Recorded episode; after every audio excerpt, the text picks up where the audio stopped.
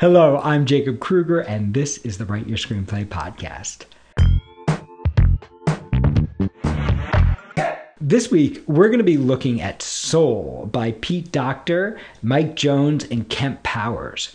And Soul is such a fascinating movie to look at, especially if we think of it in terms of the whole Pixar library. Uh, because the truth is, Pete Docter's already made this film. Pete Docter, many years ago, made a film called Up. And if you've seen Up, you realize that Up is an exploration of the exact same theme through a different plot. It's the same structure with a different plot. And here's the way it works. So, what's the theme? The theme that Pete Docter is still hammering away at in his movies is this idea that by getting attached to our life's purpose, we become lost souls, right? By becoming so self centeredly obsessed with what we're supposed to be doing that we actually end up missing life. In Up, the way that that problem gets created is through a man who is madly in love with his wife. She dies young, and he spends the rest of his life trying to preserve her memory, uh, trying to get to this place called Paradise Falls, which he believes is his destiny. And in Pixar magical uh, format way, he flies his house to uh, Paradise Falls using balloons. Um, and ends up on the wrong side of the falls. Uh, not only that, but he has a stowaway passenger that he was really hoping not to bring along on the journey. This little kid uh, named Russell, who is uh, desperate for a father. And what's really interesting about that character, there's a beautiful 10 minutes of silent filmmaking at the beginning of Up that is pretty much a perfect short film. It will make you cry. And what really happens in that film is that um, Carl meets Ellie, his the love of his life, and they dream of having a child together. And she can't have the child, and they build a life together and they get consumed by the normal life obstacles and they never make it to Paradise Falls before she dies. And so secretly, this man desperately wants a child, right? And what happens is he gets obsessed with the idea of his destiny, Ellie, the things from their past, the things that they're supposed to have. And the house becomes a visual metaphor. It's literally tethered to him. And he is literally dragging his house to Paradise Falls. It's like the albatross around his neck and missing the thing that's right in front of him, which is this little boy who can become the son that he always wished for, that he always wanted. Uh, so that's the structure in Up. And by the end of Up, Carl has let go of the house and realized that in his life with Ellie, the real adventure, the things that mattered most, were not the big things that they dreamed of, but the little everyday things. And like many writers, having made an absolutely perfect movie, Pete Docter is still not done with that theme.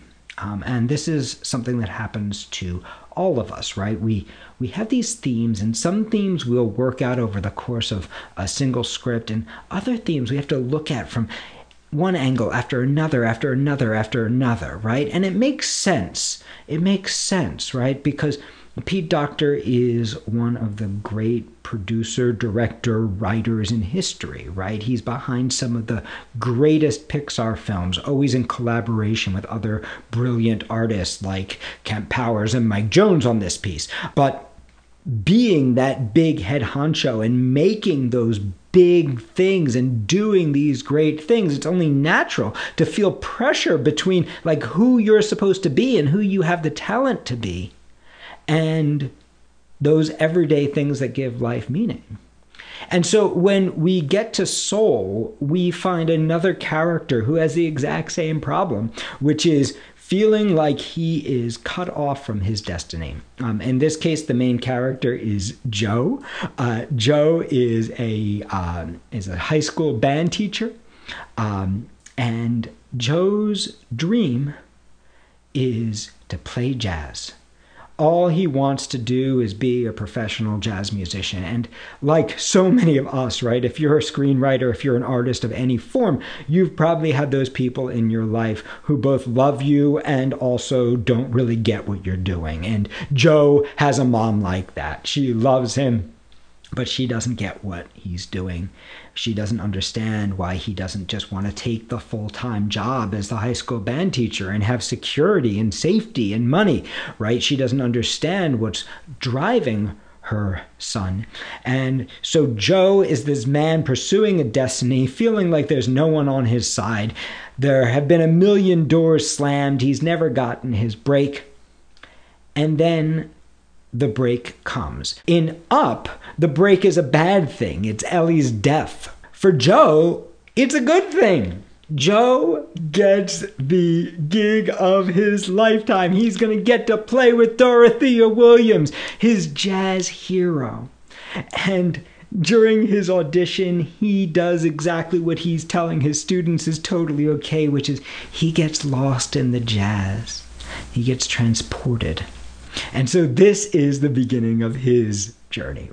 So in both Up and Soul, it is a childhood experience that gives the character the sense of their life's purpose. In Up, it's Carl's idolization of his hero who went to Paradise Falls, and it's as a little boy meeting the love of his life and believing that they have a destiny together. In Soul, it's a moment that happened between Joe and his father when Joe experienced jazz for the first time and realized that this was his destiny. This was what he needed to do for the rest of his life. So both of these characters start off on, on a journey that starts in their childhood. Uh, and both of these characters find themselves in later age feeling like they missed out on that great destiny they imagined for themselves. For Joe, he feels like he somehow become a high school band teacher instead of a jazz legend. Um, just like Carl has somehow lost his wife, never had a child, ended up an old man. Uh, and now they are threatening to take Carl away to a nursing home. They want to take his home. That's what leads him on his journey to finally achieve his destiny and go to Paradise Falls. So for Carl, it's an obstacle, it's a stick, right? That that pushes him through the door of pursuing what he believes is his destiny. For Joe, it's a carrot. The carrot is Joe finally gets the gig of his lifetime. He is gonna play with Dorothea Williams, one of his idols. And where does it come from? It comes from a student who was moved by Joe, who was inspired by Joe, and now Joe's getting his shot.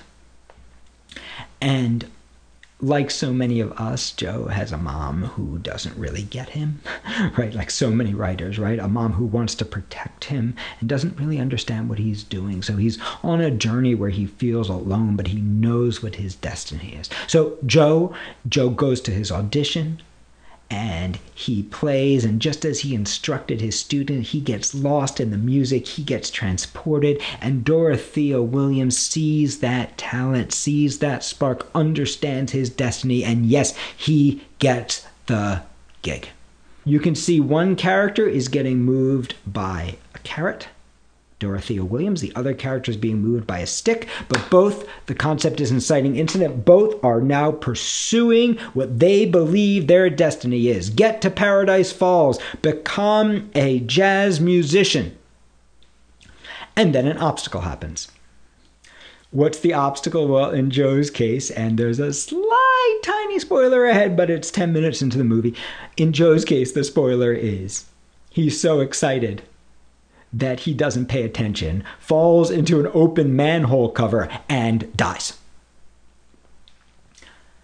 And Joe's soul is transported to heaven. Uh, or at least to Pixar's version of the afterlife, which is a giant elevator leading into what looks like a dark sun, into which the souls disappear.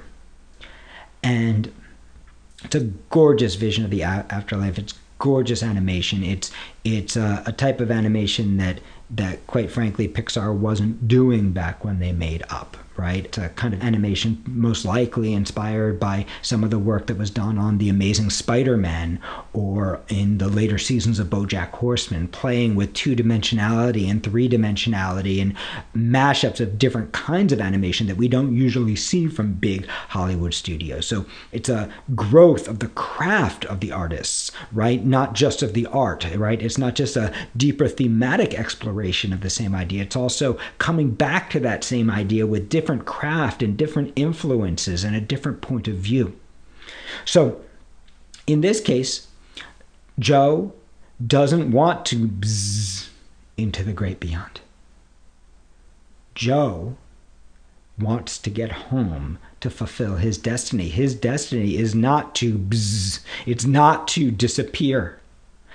He is meant for something great and he is not going to lose his opportunity. So Joe, just like Carl, refuses refuses to be taken away. You can see it's the exact same journey, right? It's actually the same structure with different plot. Carl refuses to be taken away in his home, so he sails off to Paradise Falls. Joe dives off of the escalator to heaven and he passes through some of the most awesome animation ever and lands in a place called the Great Before, now rebranded as the U Seminar, where he becomes a mentor to little baby souls.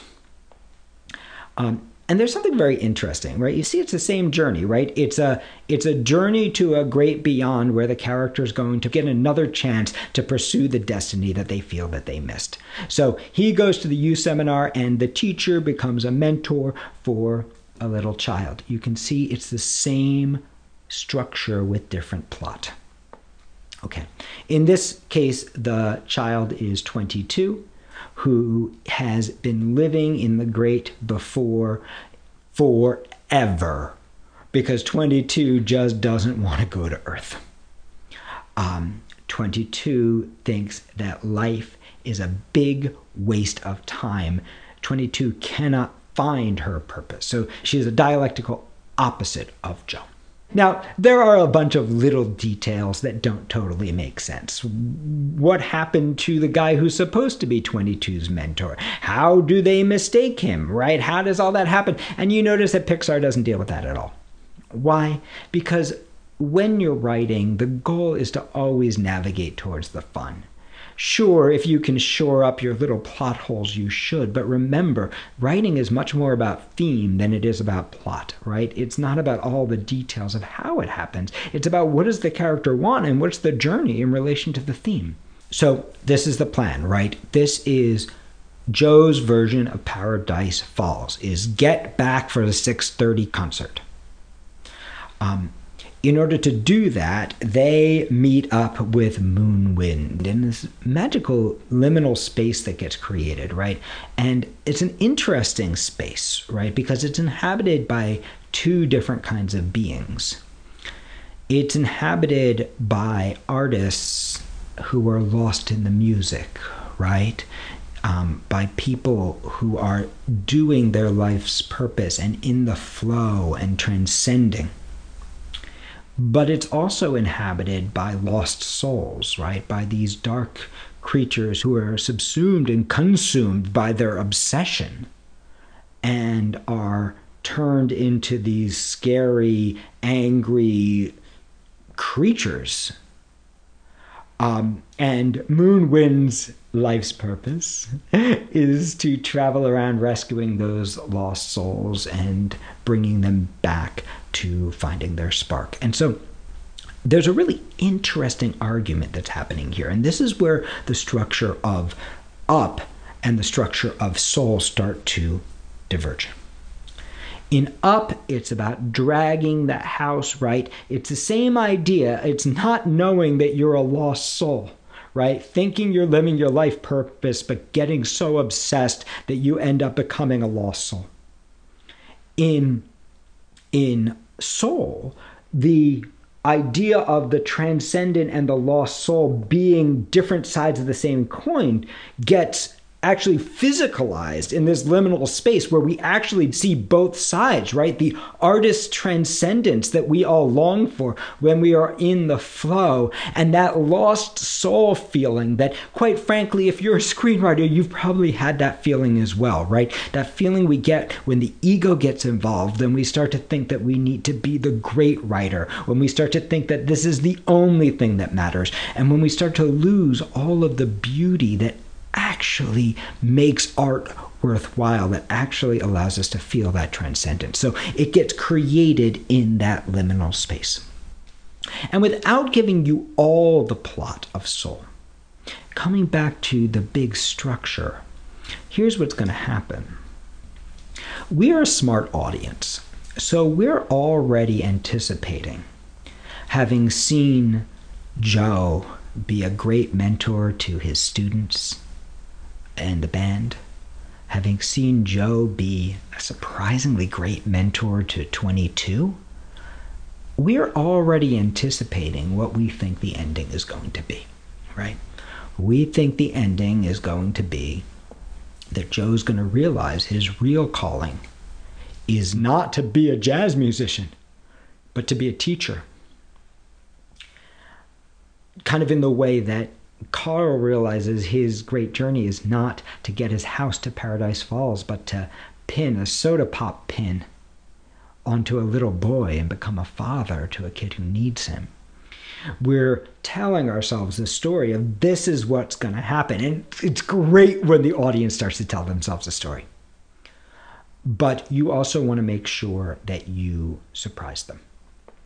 And this is what is so beautiful about soul is Joe's ultimate journey is not the one that we expect. What happens uh, through a bunch of plot that that we won't get into in the podcast, um, 22 ends up in Joe's body and ends up experiencing all these wonderful things about life, like eating pizza, right? These little tiny, normal living things, going for a walk, right? That make life meaningful. And she thinks that that's her spark, right? That she's finally found her spark, which is just like these simple living things. And Joe, being the mentor, actually trying to do the right thing and look out for her, says, No, that's not a spark, right? That's not a passion. And it's such a powerful scene um, because what ends up happening is 22 ends up turning into a lost soul. Not because of the advice of a bad mentor, this is not whiplash, but because of the advice of a misguided one. And, and I think this is so important if you're a screenwriter because it's so important who you take advice from. And it's important to remember that the mentors in your life, even the great mentors, right? They, we have our own problems and our own misperceptions and our own problems in our worldview. And what happens is when the mentor's ego gets involved in the mentorship, when it becomes about the mentor's answer rather than about the mentee's questions, right? Rather than about the mentee's instincts, right? Um, often a great mentor can actually push a brilliant artist in the wrong direction. And, and so to relate this to your own screenwriting or to any art that you're doing and to any feedback that you're getting, how do you know if you're getting good feedback? And let's I don't want to. I'm not coming down on Joe the character. Joe's an amazing mentor who takes a, a, a total cynic who doesn't even believe that life can possibly have a purpose, a dialectical opposite to him who believes he knows exactly what his purpose is. And he brings her 96% of the way there. But his misperception about what purpose means ends up nearly destroying her. And the simple mistake he makes is that rather than trusting her instincts, he tries to impose his own. And so when it comes to mentorship, this is the one question you can ask yourself to know if you have you're getting good mentorship, to know if you're getting feedback that's going to be really valuable. Is the person telling you what to do? Or is the person helping you to connect to your own instincts and to build upon the things that matter to you? Is the person telling you this is the formula that you should be following? This is what it looks like. Or is the person talking to you about what are you connected to? What are you enjoying? And how do you build on that? So, to bring this back to soul, poor little baby 22 comes this close to finding her life purpose, only to decide that her life purpose isn't good enough because she's being mentored by a person who is so focused on his one idea that he doesn't even realize that he's missing out on all the great things in life. And all of this is handled so subtly. It's not like Up with the big adventure book where you realize what the real adventure is at the end. It's handled so subtly through little things like some girl named Lisa who he never called, right? Like his lack of full investment in in just being a band leader in the buddhist sense of just him not being in the now and always being in the future. Um, but we reach this incredible place where both 22 and joe reach this realization at the same time that his spark was not being a jazz musician and was not mentorship that his spark was actually just enjoying all these little things in life that make life special. And that his gifts, his wonderful gifts as both an artist and as a mentor, right, were actually simply means to that end. Um, and I think this is an incredible film, but more importantly, it's an incredible lesson for every artist, right? It's such an important lesson because all of us have our egos caught up in our art. And all of us are dependent on feedback from people who also have their egos caught up in their art. And there is such a struggle and such a feeling of calling and so many doubts of are we really meant to do this? And if you, as an artist, can bring yourself back again and again to the simple enjoyment of the process, well, you're going to spend a lot more time in that transcendent place. And you're going to protect yourself from allowing your art to turn into that albatross around your neck, whether it is a house that is tied to you and weighing you down and obscuring you from the path that you need to take or whether it is the sand of creative blocks that surround us when we can't see outside of what we believe our destiny is.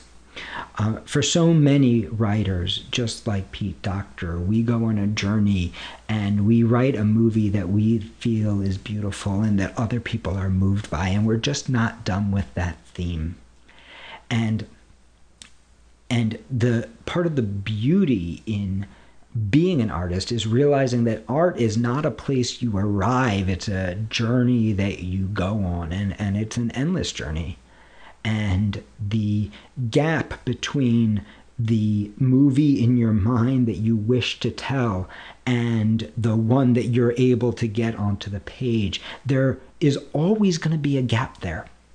There's always going to be a gap there. You're even if you attack the same theme in 70 different ways with 70 different movies, there will always be a gap between what you are physically capable of saying at this moment with your level of art and craft, and that perfect version of it that exists in your mind. just like there will always be a gap between Joe's vision of himself as an artist and that perfect vision in his mind, or Carl's vision of himself at Paradise Falls and what's actually happening in his life. And the real joy of being an artist is recognizing that that's not a bad thing. That in fact, if you ever arrived and ever really were a master of your craft, life would be incredibly boring.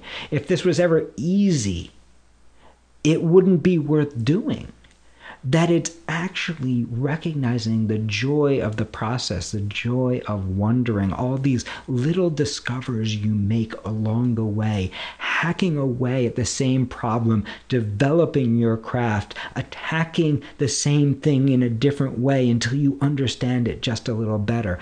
This is what makes us artists, and this is what gives our work so much meaning.